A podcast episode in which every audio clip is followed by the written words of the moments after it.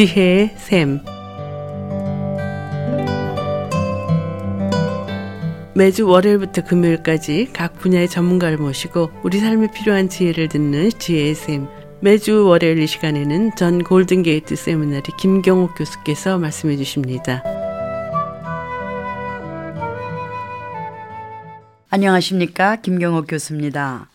오늘 제가 여러분과 함께 음미하고 싶은 것은 참 영성이 무엇인가 이것에 대해서 영적으로 자라가는 과정이 무엇인가 우리 인생살이라는 것은 굉장히 복잡하죠. 복잡한 것뿐만 아니라 굉장히 어렵습니다.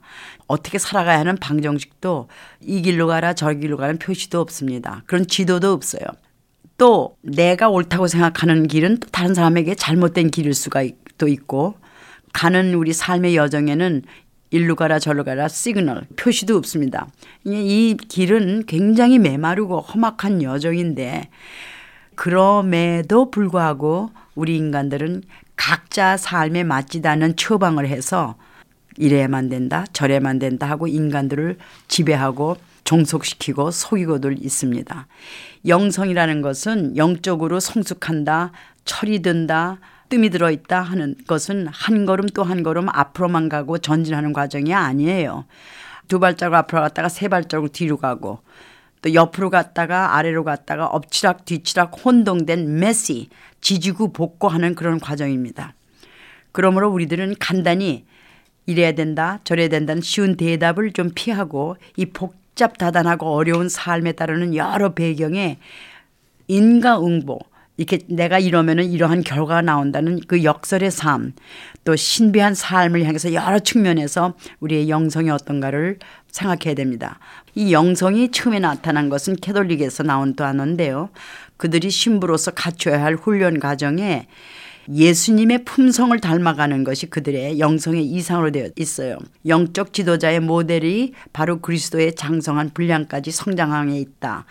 그런데 여기에서 그 실패가 있습니다. 우리 신교의 신학, 신학 교육이 잘못 교육되어 왔어. 학과 과정의 교육 방법은 지식과 기술과 이런 여러 가지 개념만을 전달했지 속 사람의 삶을 변화해 주시고 입맛을 당구낸 데는 관심이 없었어요. 하나의 머리 지식으로 do and don't. 이 성경 공부, 성경의 지식은요, 안 믿는 사람도 머리만 있으면 얼마든지 가리킬 수 있습니다.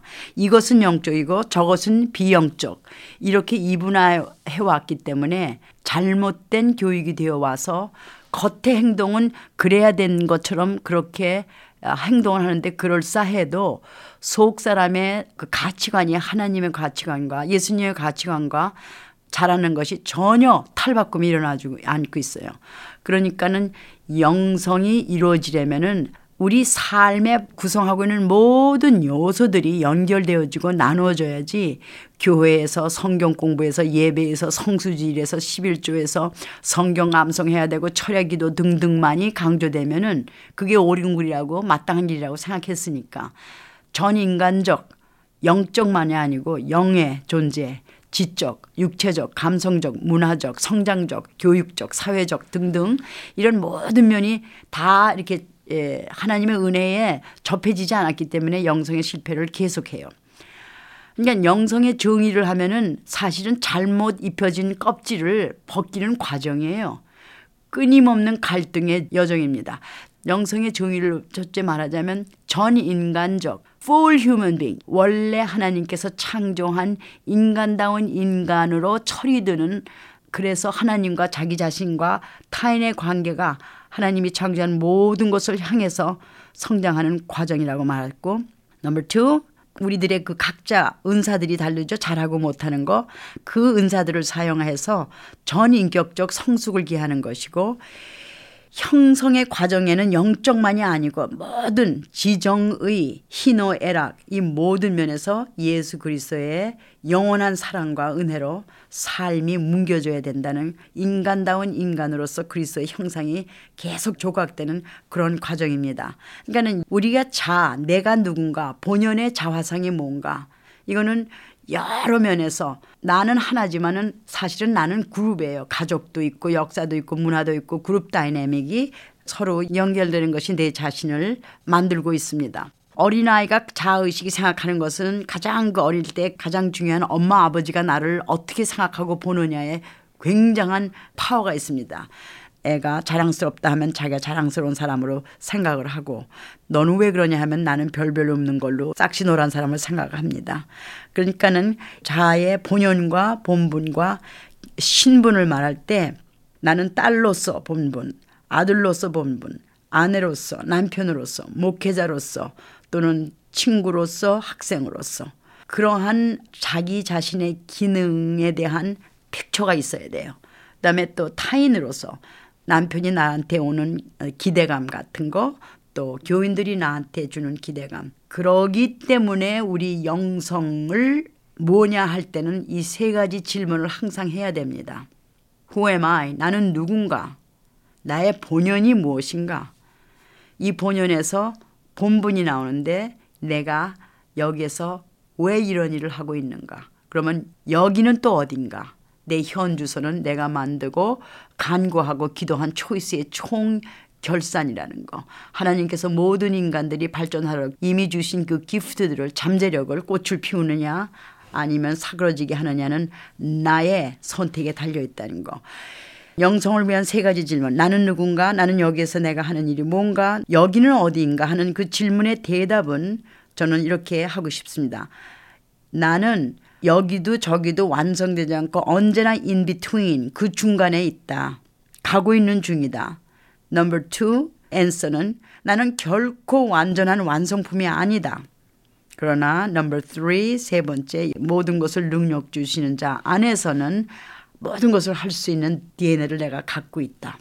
참 영성이라는 것은 upward 하나님께로 가는 것이면서 동시에 downward예요. 내가 하나님을 알면 알수록 바로 하나님께서는 원래 하나님이 창조한 나 인간다운 인간이 되기를 원하는 것이 정이라고 이렇게 간단히 말할 수 있어요. 원래 하나님께서 창조하시고 의도하셨던 전 인간 곧 인간다운 인간이 되는 것이지 성부와 성자와 성신으로 변하는 것이 아닙니다. 우린 자주 하나님 역할을 너무 하죠.